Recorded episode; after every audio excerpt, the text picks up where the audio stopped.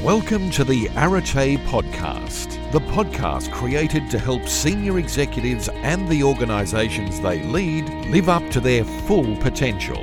Join us for cutting edge interviews with leading senior executive and board members across all industry sectors and for practical tips to accelerate your executive career.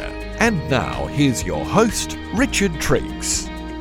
Well, hello everybody and welcome back. Today's guest is Moira Harris, who's the Managing Director at High Grade Water Australia. And I've known Moira for a little while, but it was great to sit down with her and really learn her life story. As you'll hear from her accent, uh, she comes from Scotland, she grew up in a small town, and she's had a really interesting career where her first work uh, in the Defence Forces in uh, Scotland led her through the support of a great mentor to going back to university, completing some qualifications, and then she's worked both in Scotland and then here in Australia for a wide variety of organisations. Uh, her sort of more substantive, most recent role with Wholesome uh, as a general manager, uh, a very large and very successful business. And then, after some health issues, uh, which she'll talk about in this podcast, she went and joined High Grade Water as their managing director. High Grade Water, uh, an Australian subsidiary of a very successful New Zealand family owned business. And it's a great story. She reflects a lot on uh, people who've really helped her to develop her career. She talks about being a woman uh, working in a very male uh, orientated uh, industry. And uh, I think she's a very uh, insightful and thoughtful person. And for people who are looking to grow their careers, particularly professional women, I think she offers uh, a lot of um, insight and a lot of moral support. Uh, so, a great chat. Now, Moira, when she was listening to the podcast and reflecting on it, she realised that she said something that wasn't quite accurate. When she was working at Hume's, uh, they had 14 manufacturing sites, and uh, she managed seven of those. So if you get to that point in the podcast, uh, that's uh, uh, a, an error that she corrected subsequent to our conversation, and I appreciate and thank her for that. For, before we get into our conversation, for those people who are new to the podcast, let, let, let me briefly introduce myself. My name is uh, Richard Triggs, and I'm the Managing Director of Arate Executive. And we're an executive search firm. We're based in Brisbane, but we work with our clients nationally. And we offer a very unique headhunting solution for 7.5% of salary package. So if you're interested in having a chat to me about that, perhaps you've got some vacancies in your team currently or some coming up, I definitely welcome the opportunity to do that. So sit back now and enjoy this conversation with Moira Harris. Well, hi Moira, welcome to the Arate podcast.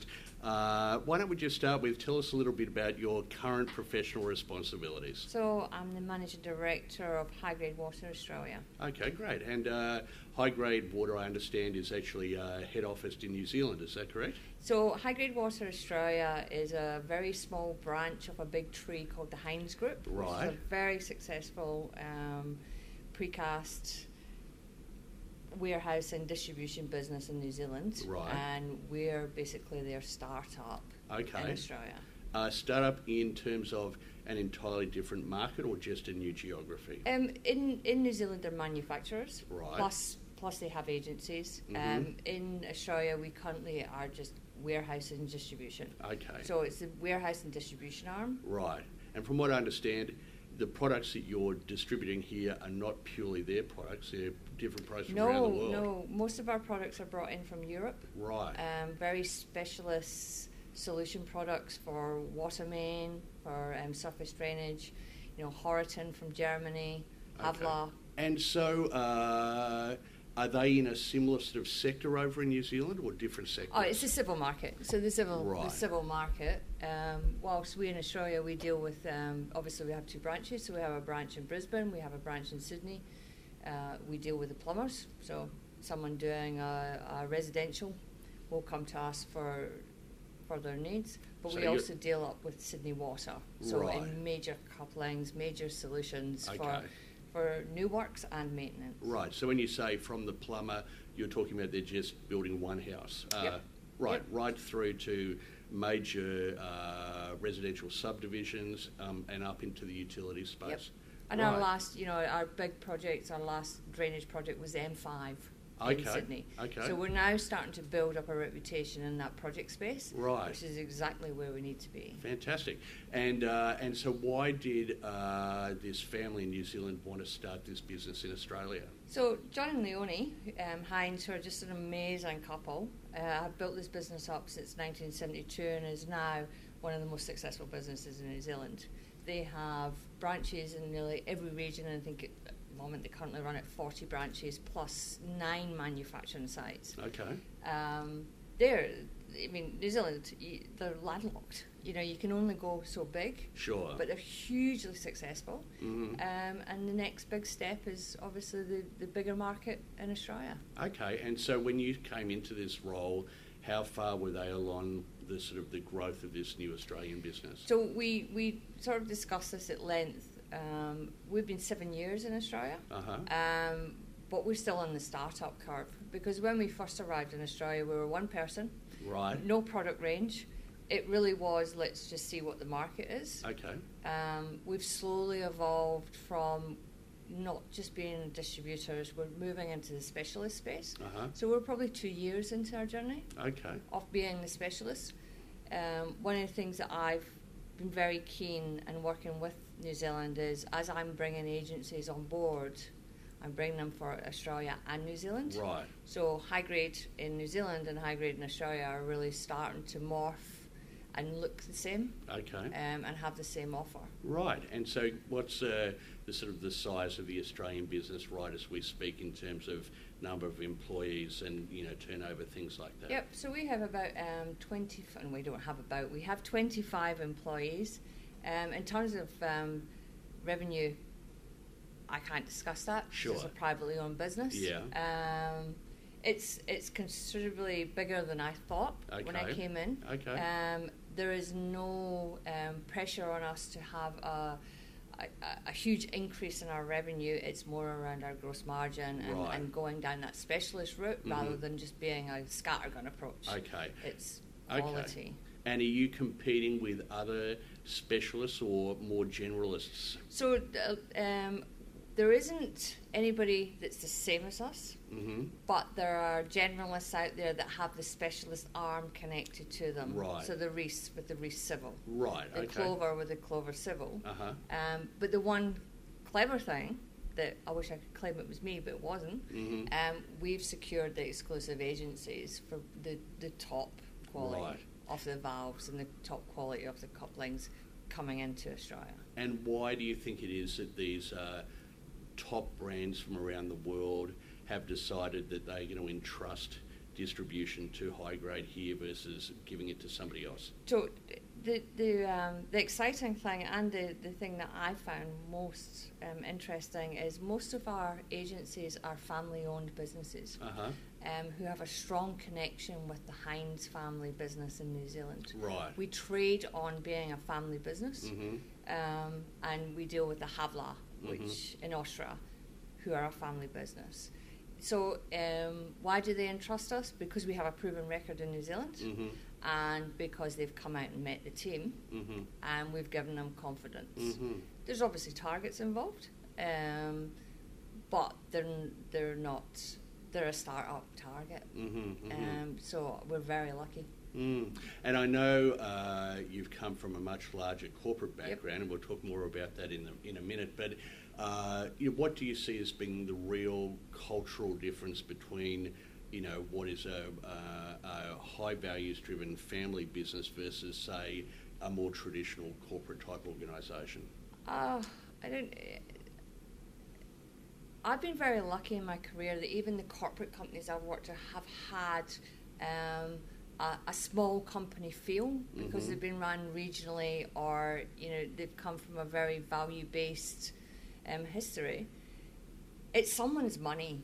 You Mhm. know, when I go to New Zealand and, and actually talk to the board, I'm looking at the people who are putting the money on the table. Right. So there's there's that personal connection. Yeah. Um, and I I don't mean just about money. I'm talking about their future, their name, Mhm. where you know we're growing. Mhm. Um, but it's also I can talk about the Australian business is I can put my arms around this business. So you know, to communicate the values or to guide, um, it's much easier Mhm. because there's just one voice. Mhm. The downside of that is I hear every voice in the organisation. Right. So in a larger organisation, you can have little, um, you know, you can have some dramas going on, and, and people just move on and they deal with it. Mhm. In an organisation such as this, it's very easy to be pulled into the drama. Mhm, mhm. Um, but because I'm aware of that, Mhm. I don't. Right. So you've developed some kind of uh, uh, mechanisms Yep. to, to keep you away from that and focused on you know the job at hand. I need to know what's going on. Sure. But I have a very, I'm very disciplined around having protected hours in my diary. Right. That I step away from the business because we have, uh, you know, we have managers Mhm. to deal with that. Mhm. Um, but in a small business, it's very easy to be pulled into the everyday Mm. noise, Mm. which exists. We have growing pains. Sure. You know, everybody's got an opinion. Yep. Um, and my door's always open. Uh huh. Okay, great. Well, let's come back to talking more about high grade a little later in this Mm-hmm. conversation. And uh, what I like to do is go back to where it all began. So tell us a little bit about where you were born and you know your early life, mum, dad, brothers and Yep. sisters, and so on. So I was born in Singapore in Okay. Changi. Right. Um, my father was in the Air Force. Mhm. Um, he joined the Air Force to escape being put down the mines Right. because I come from a very small um, mining village in Scotland. Okay. Um, my parents separated. We moved back to Scotland, so single parent. Right. Um, my mother was a machinist in permanently night shift in a wheeled mill Okay. um, in Scotland, and we stayed at my grandmother's house every night Right. for you know until we were teenagers. Okay. I had one year in Scotland when I was 10 in Dundee. Okay. And uh, back in 1978, and uh, I understand that Dundee hasn't changed a lot since then. It won't have. But it was very, uh, very grey and miserable, is my memory. Yeah. It's a, it's a, um, so I come from Fife, which is just across from Edinburgh. It's the most glorious place when it's good, right. and it's the we call it the dreechest place when it's bad. Uh-huh. Um, but when it's good, it's just beautiful. Right. So it's not better than Australia. Yeah. It's just different. Sure. Yeah. And did you have brothers and sisters? So I have two um, blood sisters. Okay. I'm the youngest. I'm the youngest of all the, youngest. siblings. Okay. Um, I have two blood sisters, and I have five step siblings from Right. various marriages and Uh-huh. things. Um, all in Scotland. Um, I'm out here on my own, Right. which has got its pluses and minuses. Yeah. Um, yeah, and that was my childhood. It was Uh-huh. a it was a hard one. Mhm. You know, we went through the minor strike, um, and I, I, you know, a single parent. She brought us up as well as she could. Right. And uh, and when you say uh, she worked uh, at nights Mm. whilst you were going through, I suppose, primary school or the Yep. equivalent, and then when you got to high school, was, was that still staying at home and going to a local school? No, no. We, so we, we all went to public school, Right. Um, which is normal school. Yeah. Um, in Scotland, it was a very good school, hmm but it was a it wasn't a fee paying school, and we Mhm. looked after ourselves Sure. from the age of 13, 14. My older sister's ten years older than me, Right. so she'd left home by the time you know Okay. I was there. Yeah. She just got out. Right. Um, and my next sister's a year older than me. Okay. So we of course didn't get on at all. and back in those days, what did you want to be when you grew up? I never. I always wanted to join the army. I always wanted to join the army. Um, so I had a, a pretty rocky teenage life. So I was a ward of court. So I wasn't living at home. I was living on my own, going to school, Right. and I had a, a room in a house. Mhm. So I think I was looking for somewhere to go that gave you somewhere to live Yeah. and give you, you know, a, a sense of belonging. And do So you I think wanted you're to also join the looking army. for, uh, you know, some authority and discipline? Yeah, that was probably the thing I wasn't looking for. Sure. This is probably the reason why I didn't Okay. join. Right. Um, but you know, I when I was seventeen, I left school because Mhm. it just it was just too hard. I Mhm. had good grades, good old grades, hmm um, but but I wasn't hanging around. Right. I wanted to get out there and work and Mhm. earn some money. So my first job was delivering mail to the warships in Okay. the nuclear submarine base. Wow. So I used to get up at five o'clock in the morning Mhm. um, and work right through to three o'clock, and it was basically taking when people used to write letters to each other, Right. taking mail around the warships. And you were an employee of the post the Ministry office. of Defence. Okay, So I- defence. So, the Ministry of Defence, I Right. worked for the Ministry of Defence, which is probably the best job you could ever have when you leave school because you're not sitting behind a desk, you've got the Sure. freedom to go and do things. Yeah. Um, but I didn't know it at the time. Mm-hmm. So from that, I got an opportunity to be an admin assistant Mm-hmm. for a, a gentleman called Brian Crabb. Um, Okay. and Brian used to challenge me on a daily basis about my politics, about my opinions, about really push me like no one had pushed me before. Was that because you were quite vocal about your own things? then? Yes, yeah, Right, and okay. he would challenge me. He'd have a say, you know. He he bought me an encyclopedia once to say, you know, just start learning about it before you start talking about it. Right. So were you sort of a fairly radical person? Um, I was vocal. Right. You have to be vocal when you're youngest in Sure. a large family. Um, but what Brian did do is Brian um, encouraged me to get a scholarship to go to university Okay. um, through the Ministry of Defence. Mm-hmm. So, you know, it never occurred to me. I, no one else in my family had gone to university. Mm-hmm. Never so he occurred was to me. involved with the Ministry of Defence as well. He was a project manager, a Okay. high up project manager in the Ministry of Defence, and I Right. was his writer, as they Uh-huh. called it. God, it makes it sound old. I was a writer, uh, but he saw something that I didn't. Mm-hmm. So I was very lucky to come across Mm-hmm. Mr. Crabb um, and his wife Muriel because I ended up with a full scholarship from the Ministry of Defence, so they put me through university at night time. Okay. So I worked during the week Yeah. and then I went to university for four years, um, three days a week at night time. And what were you studying? I did a Bachelor of Arts degree in Business Studies. Okay. Okay. Um, And uh, and what happened from there? So I worked for the Ministry of Defence. Obviously, you don't get a scholarship and then get your degree and leave. Yeah. So I did various jobs, kick around jobs in the Mhm. Ministry of Defence um, because I, I didn't want to move Mhm. from there. Um, and then I eventually moved into the private sector as Mhm. a contract manager, um, looking after commercial contracts. And where were you based then? So I was still based in Dunfermline. Uh huh. Um, and it was a it was a great job. It was privately owned by an entrepreneur who was ruthless, vocal, um, really hard to work with sometimes, but absolutely fantastic to be around and just watch Mhm. what he was doing. He gave me a lot of um, opportunities. Mhm. So no one had job descriptions Right. you had to just go and do what you needed to do Mhm. and you lived by it so Right. if you made a mistake you knew you'd made a mistake And so, what were some of the more interesting things you'd have to do then? so you know conservative we designed conservatives and new windows um, so i'd go to the sales team so i learned about how to motivate um, double glazing salespeople who are just like um, used car salesmen in Right. the uk They're- Yeah. there's nothing wrong with used car salesmen, but Right. that's how they're deemed. You know, just they get people to sign up, and just watching the the motivational and the way that they pump people up before they go out. Right. And you think, oh no, I couldn't do that. I Right. just couldn't do that. These were people who would go around the suburbs and knock on people's Yes. doors and Yeah. right. Yeah, it was um and yeah, there was you know rumours of smashing windows, so new windows would have to be required and Yeah. things like that. Right. Um, but it was a, it was a a baptism of fire, and it was a really good opportunity. And when I decided to migrate to Australia, Mhm.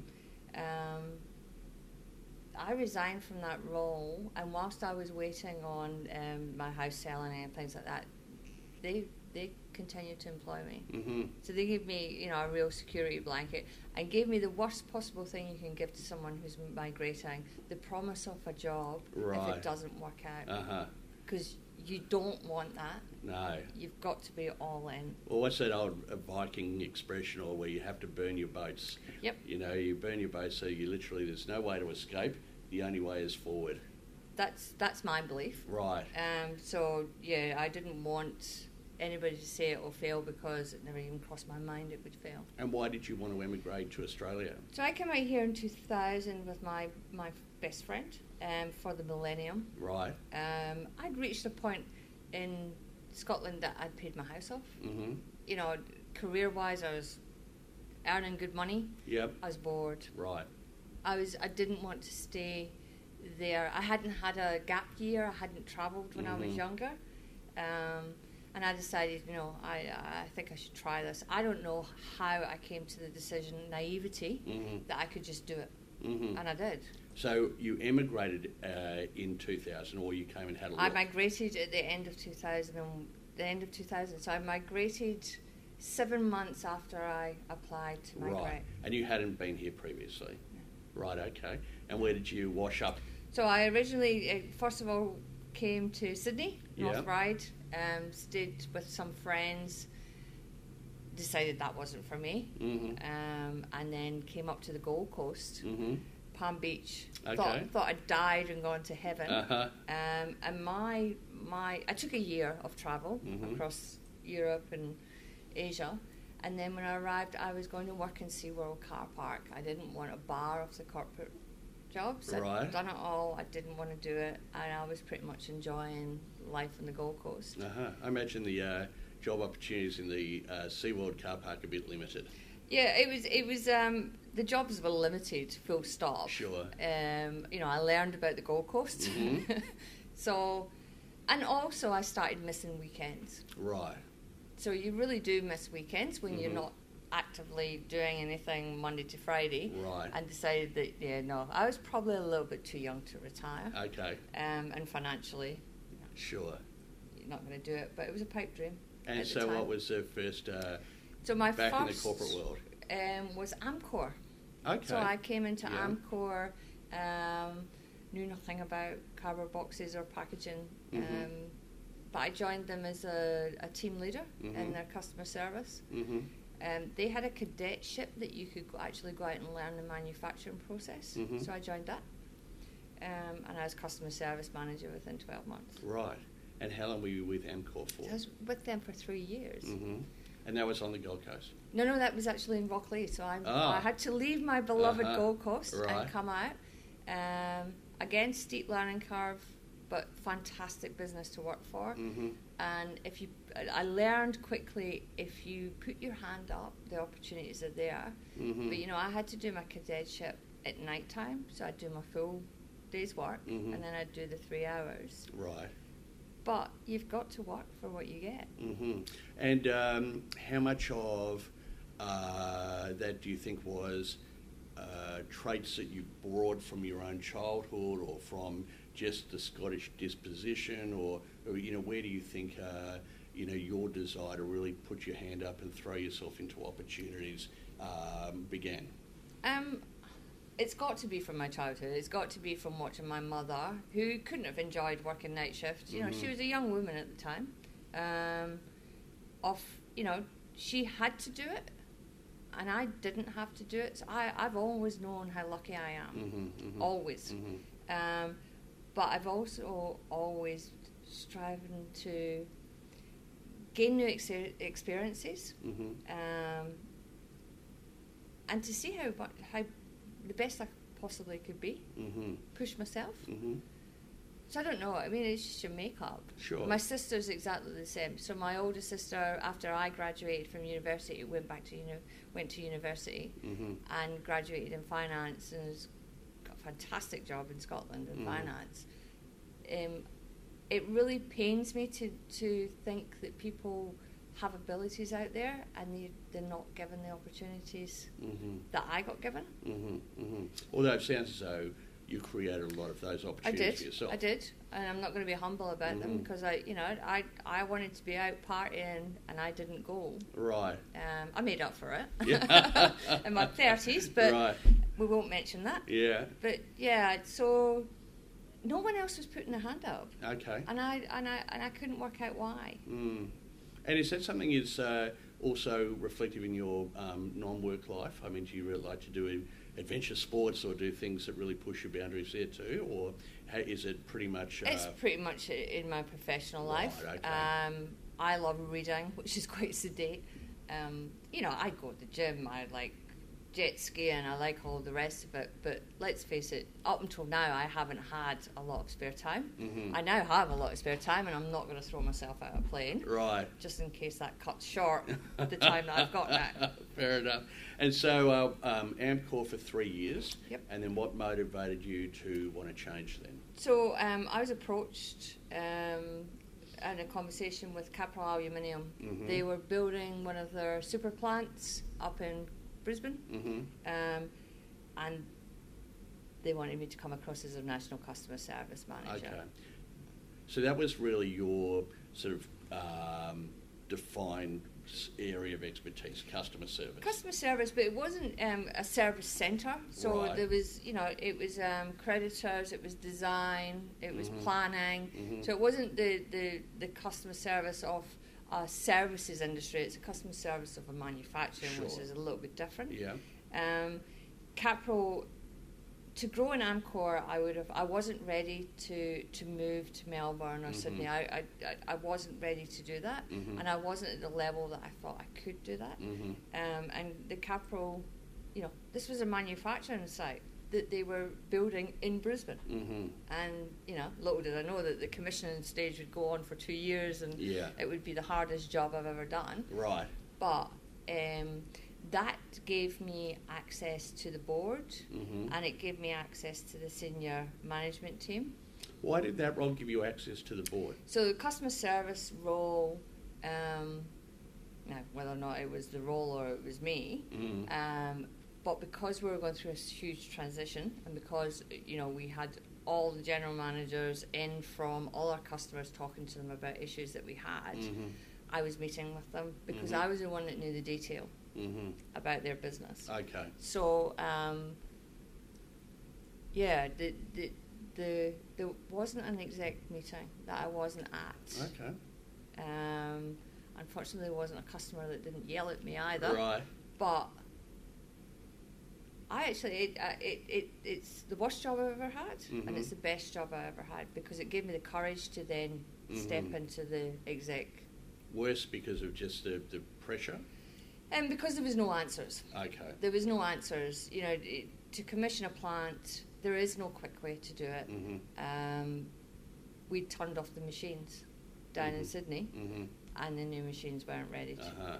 So, w- where do these people go? Sure. um, I I don't like that situation that there is no, not even a ten percent solution. Mhm. There is a zero solution, Mm-hmm. and I found it very frustrating Mm. and damaging to me personally Mhm. because it's my credibility, it's Mhm. my answers. Mm-hmm. Um, but we got through it, Okay. and Capral's making money now, so you know Happy I've got days. to believe that I was part of that. Good. And so uh, where to from there? So then I moved on to Smorgon Steel Mm-hmm. um, a week before One Steel bought them. Right. So I moved across to Smorgon Steel initially as their um, development manager, Mm-hmm. developing new market sites. Mhm. So having a look to see where the next Bunnings was getting built. Okay. Therefore, because Bunnings are really good at this, Yeah. they identify where the growth areas are, Mm. they build it, and people grow around it. Yeah. Um, so my job was to expand their footprint Mm-hmm. um, to sell reinforcing steel and all the accessories. Again, knew nothing about reinforcing steel, Mhm. but it wasn't about that. It was Mhm. about being able to go out and convince and tell a story and, Mhm. and build up, yep, this is the right place to go, Mhm. this is where we're going to go. Um, and I was in that role for 16 months, Mm-hmm. um, and I was promoted to the sales and marketing manager Mm-hmm. Mm-hmm.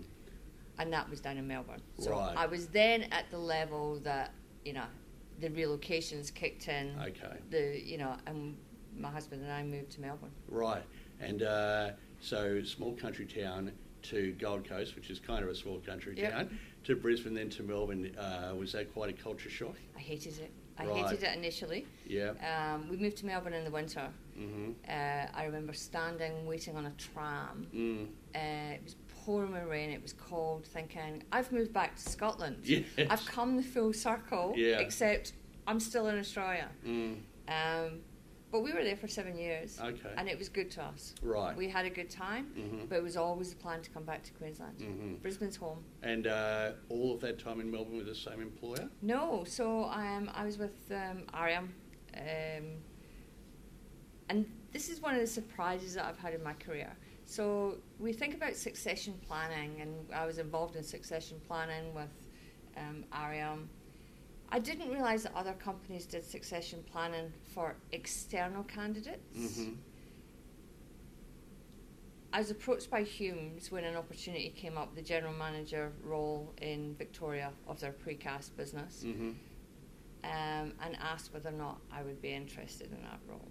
Of course, I would be interested in the role. Fantastic, you know. I'd- I've always liked manufacturing, but hey, this was this was exciting stuff. Right. Because of the scope and size of the business. Yeah, and, and, and the fact it was something completely different. Mhm. Um, and the reason why they'd approached me is I had been on the succession plan. I'd been identified as a candidate that they Mhm. would be interested in if a vacancy came up. Wow. Like, wow. I didn't even know companies did that. Sure. Um, and what a compliment. Yeah. And was that through a third party recruiter or directly by them? That was directly by them. Right. And so did you have the opportunity to find out how you got on their radar? So I and- did. I, so I, I, when I was the sales and marketing manager for um, ERC, my biggest customer was Humes. Okay. I did them no favours. I negotiated hard. Right. um, but I serviced them. Mhm. I made sure that everybody looked after them, and I dealt with their senior executives. Mm-hmm. Um, y- yeah, I, I, they must have seen something. Mhm. Um, I will. I, I'm a person of my word. If I say I'm going to do something, then I do it. Mm-hmm. Um, I don't run away when things get tough. Mhm. Um, I'll stand alongside of you. Mhm. I won't stand behind you. Uh, but yeah, I've never actually sat down and asked them why. Right. And do you know how long before they invited you to join you were had been part of this external talent management program? Um, I believe around two years. Okay. Oh, so it's not something that happened overnight No, then. I believe around two years. Right. Um, but initially, you know, I was happy in my role. We would Mhm. have conversations, not at, at a social level, and Yeah. I'd talk about. I'm very passionate about any business that I. Mhm. So they thought she'll never, she'll never move. Mm. But then we had a change of general managers. right. The time was right Yeah. because you know people come in to Yeah. change management. Um, There's a saying in recruitment, uh, people join companies but they leave bosses. yeah. Yeah.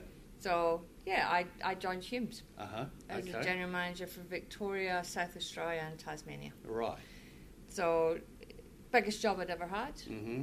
You know, d- you know, hundred million dollar business, two hundred people, two hundred employees, Mm-hmm. um, tough market, Yeah. uh, and and didn't really know anybody in the in- industry, but had huge amount of support from my peers Mhm. in Humes that were excited that someone from outside had come in, so we could share both our learnings. Mhm. Um, so I was a Victorian GM for around eight months, Mm-hmm.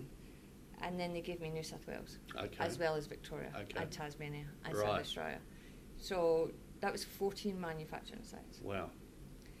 a huge team underneath me. Mm. So I'm not Red a Deer running Mhm. around. Huge team of talented, Mm. fantastic people Mhm. underneath me. Mm-hmm. Um, but it was it was a big gig. It was a Mhm. big job. hmm And as you're being promoted up through different levels of responsibility and size of Yep. remit and so on, um, were you looking at your own skill set and thinking, well, if I'm going to make a success of this, I need to learn more about finance or I need to learn more about HR? Were, there, were, were you proactive in terms of building your foundation of skills? Yes, yes. So you know, I um, obviously, I, in my business studies, I, I've done P and Ls and I've done the financials, but, but um, you know, I went out to external courses. I went to Mhm. the Sherian Institute um, for accounting and looked at what they were doing. I went down to Mount Mount Eliza Yeah. um, did a marketing Mhm. with with these. r- I always go in this room. I don't know if it's a female thing, but I always go in a room and think everybody else is cleverer or they are Right. more excited because these were Google executives and they were Okay. talking about this and that. But they're not. Sure. They, they just have a different narrative. Yeah. So mixing with other industries, Mhm. I've been very, very proactive Mhm. in making sure that I don't have ju- just my own little puddle Mhm, mhm. that I stay in.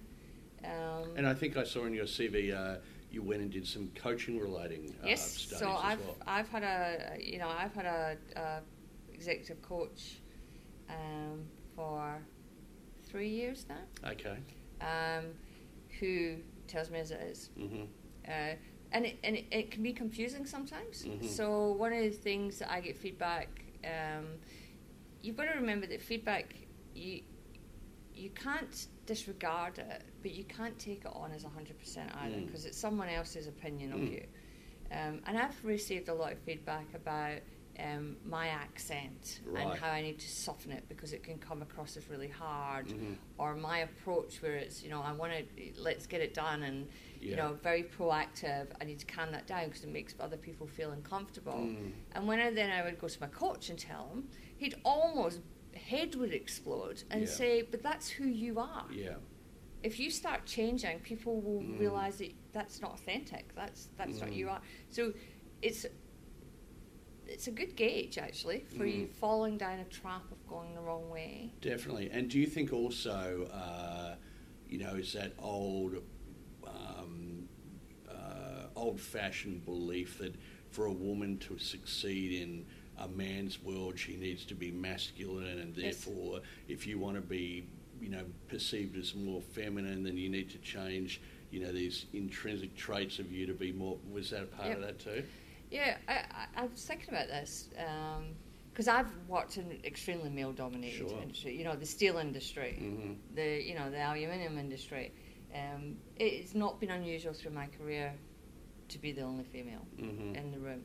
I've been extremely lucky um, that I've always had very strong male support and mentors. Mhm. Um, but yeah, they, they assimilate. Everyone wants to assimilate. You know, you Mhm. can watch new candidates coming into a business, and within a week they're dressing the same as the other people. You know, the Aaron B- William Mhm, boots, yep. the jeans, and the top. That's fine. They want to fit in. I can't fit in Mm. to that because that's not who I am, Mhm. um, and I refuse Mhm. because I'm Moira. And Mhm. but there's pressure for you to to assimilate. Or alternatively, it becomes a unique selling proposition Yeah, that you're, which I found it is. you're because loud and proud. they remember you. Yeah. You know, they remember you. Yeah. Um, but the thing is, everybody talks about you know quotas and token Mm. and this. Yep, that might get you through the door, Mm. but it quickly falls away if you don't perform. For sure. And in your career, did you witness a lot of discrimination against other women? Uh, and think to yourself, well, how was I not affected by that, or or did you feel that the, I suppose, the the opportunities that were shown to you were pretty much across the board? Yeah, I don't. I, I think you know, in my last job, in my last role, I was one of thirty six general managers. I Mhm. was the only female. Mm-hmm. um, and slowly other females were coming in. But again, I listened to one of your podcasts, and I c- and I and I actually believe it. Out of all the CVs that- and the resumes, when I would advertise, Yeah. I would get no female Mm. applicants. Mm. I got one female applicant in Victoria for an account manager role, and she is an absolute star Mm. and has moved through the ranks really quickly. Mm. But she's my one and only Mm. applicant. Mm. as a female. So it was difficult because i- if we're not applying for the jobs, That's we're right. not going to get them. Exactly right. And uh, you've obviously, I talk about this a lot on my Yes. podcast, particularly with female guests, because uh, uh, I- I would say, as an executive recruiter, in almost every instance, it is extraordinarily rare that a client says to me, We don't think a woman would succeed in this role. In fact, it's almost always the reverse. We would love to see great female representation on the shortlist. I'm just uh, finalising recruiting a CEO for a membership organisation uh, in Sydney. The incumbent is a, um, a, a female CEO. Uh, they would have loved to have seen a strong representation of women on the shortlist, and unfortunately, I could only put one on there. Yep. Uh, and uh, I think you know there needs to be a lot more education and a lot more support of women saying take a risk, Yep. you know, and put yourself out there. Uh, but I also think another thing was, and I, it's funny because I, I, I wrote a blog about this probably two years ago, is that as the workforce ages, a lot of women who took time out of their career to have families are coming back in and they've still got a huge runway. So, you know, if you were coming back in at 45 and retiring at 55, it's different to coming back in at 45 and retiring at 75. So I think we, you know, this whole gender diversity thing's just going to become uh, old news. Um, I, I actually think so too, because one of the, the things that, that part of Humes are, I was so lucky to be part of the Wholesome Graduate Intake Programme. right. Um, and the graduate intake program, you know, you put your hand up for graduates. It was great labour, you know, Yeah. bring them in. Highly educated, super efficient, Mhm. really, really confident, Yeah. and more than 50% female. Mm-hmm. They're not going to not apply for jobs. Mm. They don't see why they shouldn't apply for jobs. I so, think then, then it's the other side of the coin, which is how do we retain them? yes. Yeah. Yep. So you know we we do a lot of things, and we were talking about it um, here because we have um, no female customer facing Right. people. Mm-hmm. Um, now, I, I'm not going to positively discriminate and say we're going to hire a female, Mm. but I really am going to start looking at how we're not attracting Mm-hmm. because we're flexible. We're Yeah. a flexible employer. Yeah. You know, you don't need to be here at seven thirty in the morning. Mhm. You don't need to. li- We're very flexible. It would suit someone Mm-hmm. who wanted to keep their career going Mm-hmm. but needed that flexibility. Mm-hmm. Yeah, absolutely. And so, at what point did you get back to Queensland? So, um, in two years ago, three years ago, 3 Mhm. years ago, so Humes have built a super plant. It's like my history, all repeating all over, out at Ipswich Mhm. in Queensland. 120 million dollars, bigger and bis- biggest investment made in Australia by Humes, and they asked me to come up to Queensland to be the general manager for Queensland and Mhm. oversee the team that were were doing that Mhm. huge pat on the back, and I just wanted my hands on her. She was just, she's beautiful. And it was also, again, wow, they've given me this. Mm-hmm. You know, they've given me this. Um, and it was Townsville and Rockhampton. And I'd always promised my husband we would move back to Queensland. So it was like the gods were just shining a Mhm. light on us. Mm-hmm. Um, and we moved back to Queensland. Mm-hmm. And then you stayed in that role for about another three years. So I stayed in that role for two years. Well, I've been here, yeah, so two years. Right. Um, loved every minute of it. Mm-hmm. It was challenging. Mm-hmm. Um, but I built a really good team. Mm-hmm. Um, got Ipswich meeting all its commissioning numbers. Mm-hmm. Uh, yeah, it was it was a really good move for me Mm-hmm. because my husband was desperate to get back to Queensland. Um, so he no longer shows me the temperatures on his phone every weekend when we're in Right. Melbourne and it was rainy. Yeah. Um, and he's got you know he's got a job that he really enjoys now. Mm-hmm. Um, yeah, it was it was all going well. Fantastic. And then uh, we were talking before we started the podcast. This opportunity came up because of a, a previous uh, colleague or you know Yep. somebody from that Humes business. So a lot of people have questioned why I would leave um, one of the top jobs in Queensland in manufacturing. I mean, Mhm. it, it's and Richard, you and I spoke about you know whether or not I was going to talk about illness and things like that.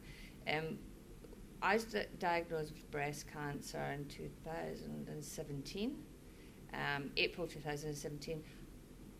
Wholesome looked after me 100%. There was no question. Fantastic business. Um, but I did a lot of reflection, which you do. Mm-hmm. Um, I worked all the way through, Mm-hmm. and not because I'm a martyr, but I Mhm. needed an anchor. I Mhm. needed something that was normal rather than this oncology nightmare that you're going on. But I did a lot of reflection about what I actually wanted to do, and I was just. I wasn't being tested. It was. It was. I had a great team. Um, I was too far removed. I Mhm. wasn't. In, I was enjoying it, but I, I couldn't see how I could grow it anymore. It was an Mhm. established garden, Mm-hmm.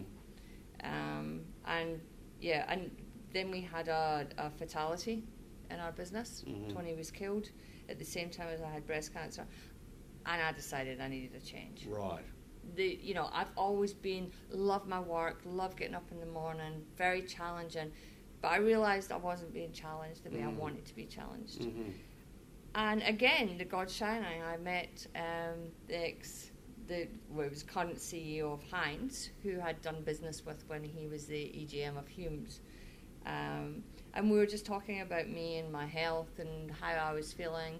And I said, you know, I think I'm ready for a change. And he said, well, I- have I got a Right. great offer for you. Yeah.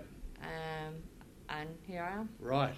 Now, uh, before we get into that, for those executive job seekers who are listening to this podcast, a very uh, poignant question. So, Moira, how many of your roles parti- since you've been in Australia have you received from applying for an ad on Seek?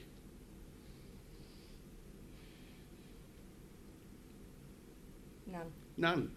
It's uh, you know you've uh, it's been through a client relationship or a previous relationship with a colleague or whatever it might be. And and you know I've written a book called Uncover the Hidden Job Market, and I preach this and preach this and preach this. And here is a perfect example, uh, and a very common example actually. People don't take the time to look back through their CV and go, well, actually, how many of those jobs did I get from applying through an ad and having to deal with a pesky recruiter? None, you know. Yeah. And uh, I think that, uh, um, I, I- y- you know, it comes back to what you were saying about taking a genuine interest in your clients and wanting them to succeed and and through your commitment to you know delivering excellent Yep. um, you know, uh, outcomes for your own employer, but you know, the, your external stakeholders. It's created all this opportunity for you, and uh, and I think that that is in, um, it's really important to. Uh, you know, to, to reflect on that because very few people do.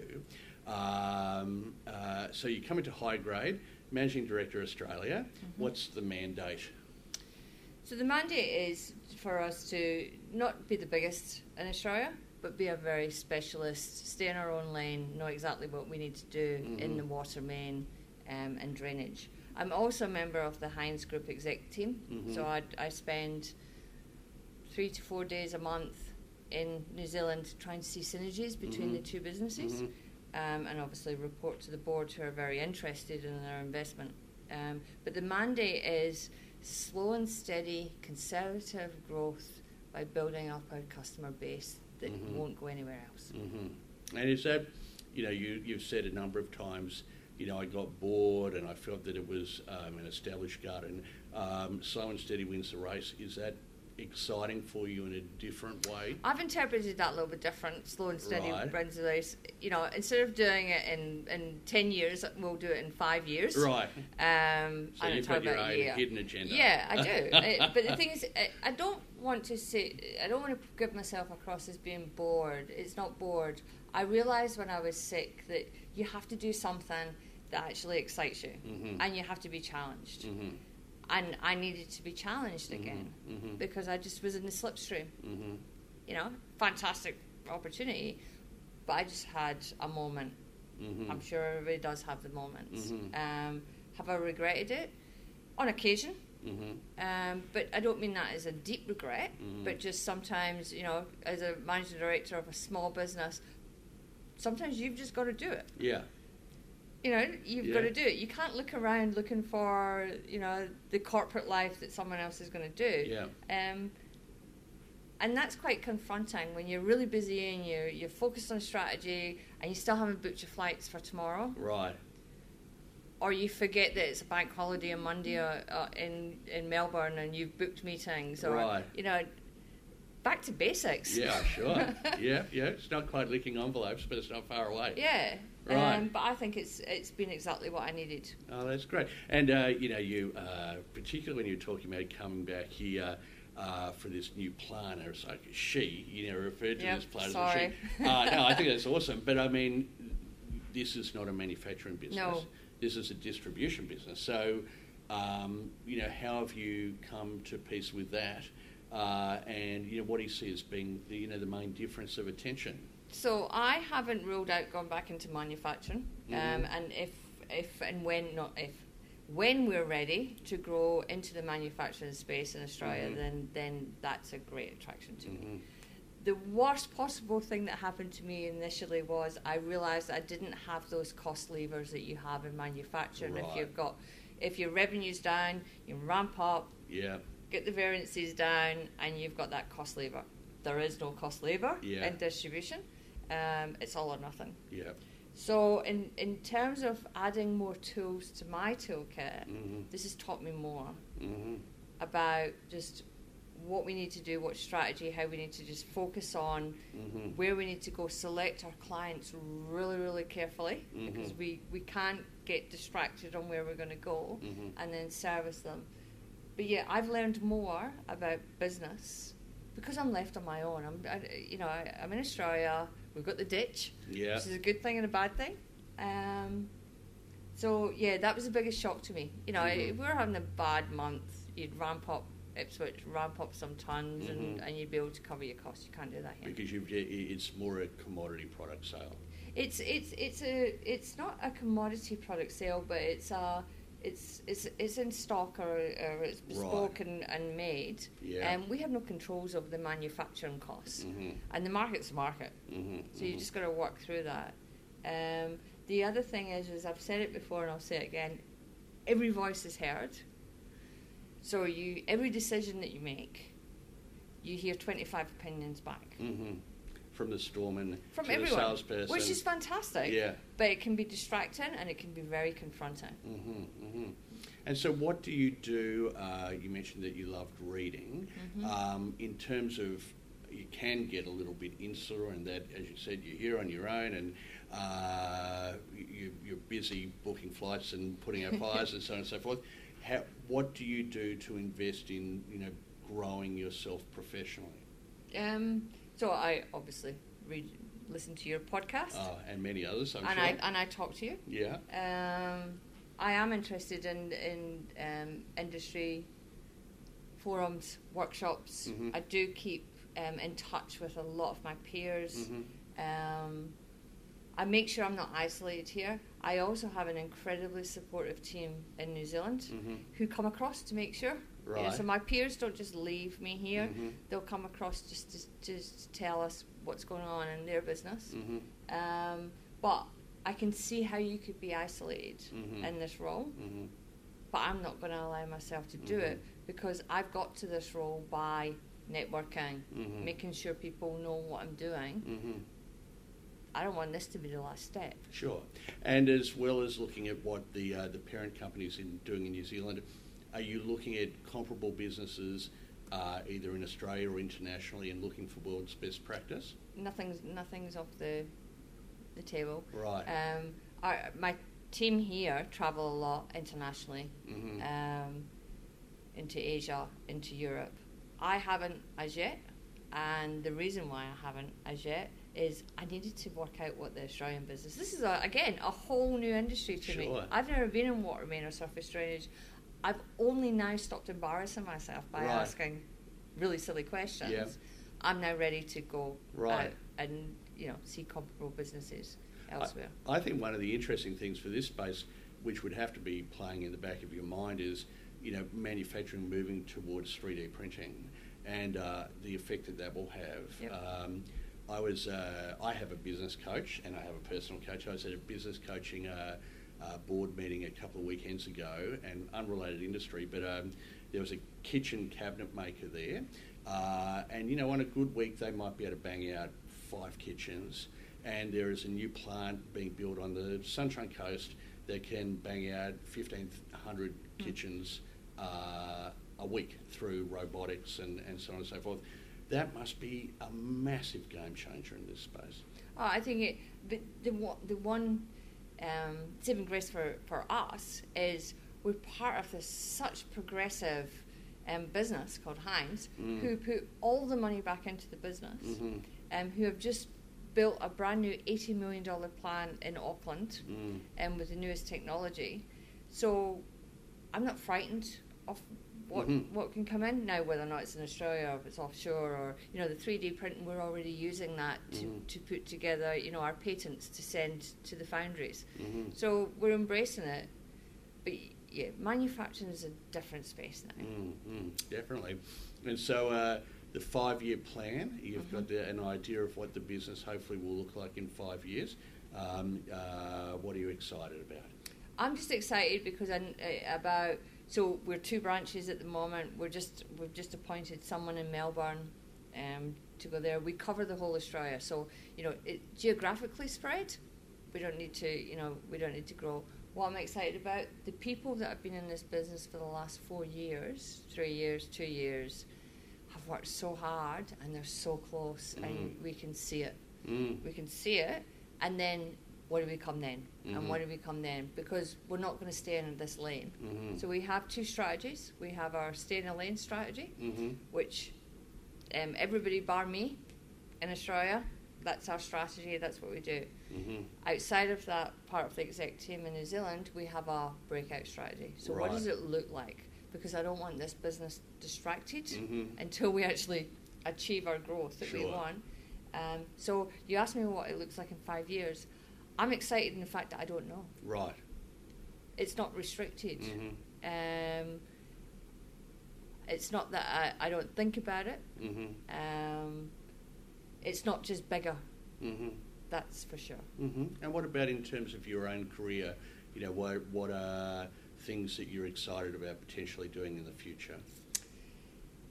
Um, so I enjoy the role that I have, the, the total autonomy, Mhm. complete autonomy that I have. Um, I don't know if I'm cut out long term for that, for the for an isolated without Mhm. a, a, a peer group that are in the same country a- Mhm. as me, or um, because I really do enjoy bouncing. I'm an extreme introvert, hmm which people don't get, but I Mhm. am Yep. but I enjoy that group Yeah. culture and then go away and be on your own. hmm Um, yeah, I. Uh, So your husband, uh, uh, well, darling, I know that we're back in in Queensland, but let's go to New Zealand. so that's not off the cards. Sure.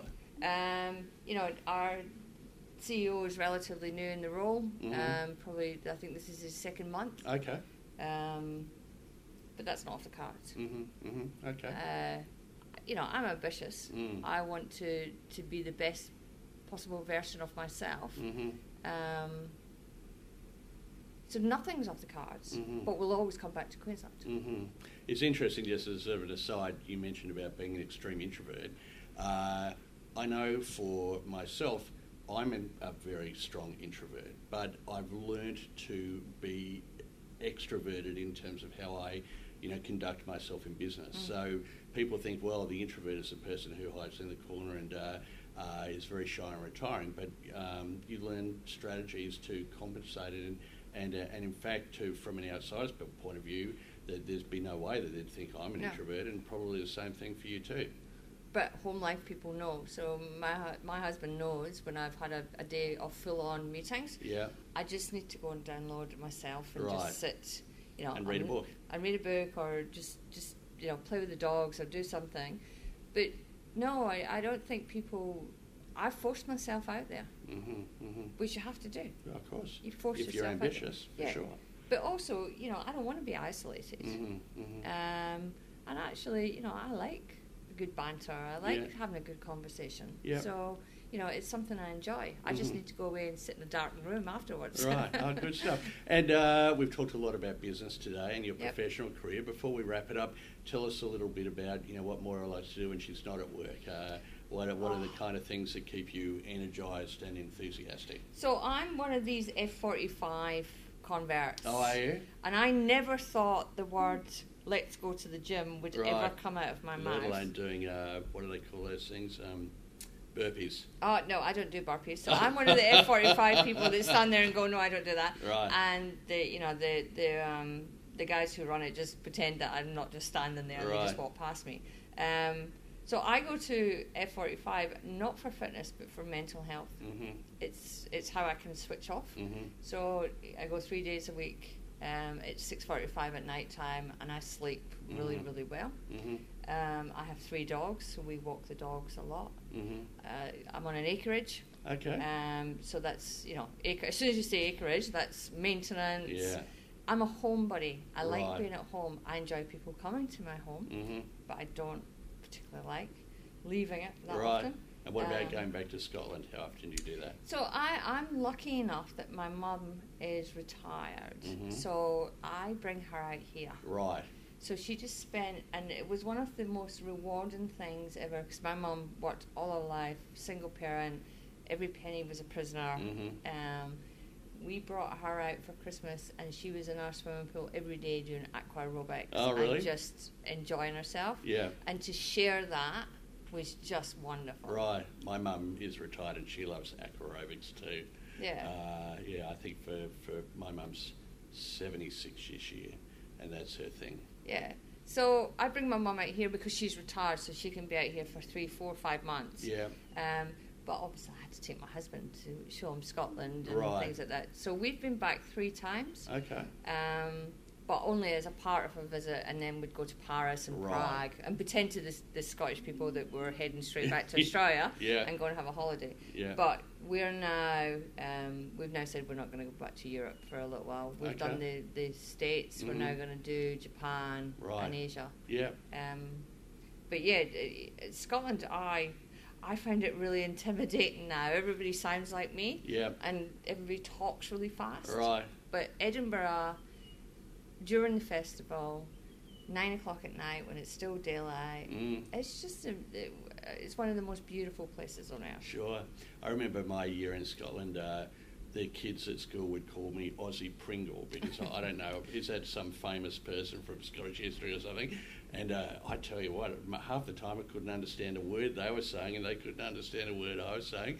Uh, it was my uh, education gap year. Because Dundee's a very very strong accent. right, right. Very strong. I remember um, being lost once and stopping in Dundee, and I could not understand. Right. what the guy was saying, so you would have no chance. Right.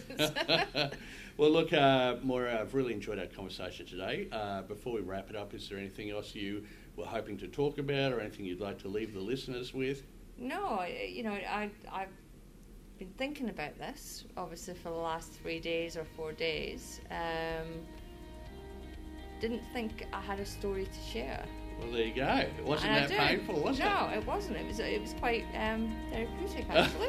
I've got it all off my chest. I interviewed a lady named Beck Mack recently, and she said, oh, Richard, that was like going and doing your therapy session. Yeah. So you're not the first person to say that. Well, look, uh, thanks again, and have a Thank fantastic afternoon. I will. Thank you very much.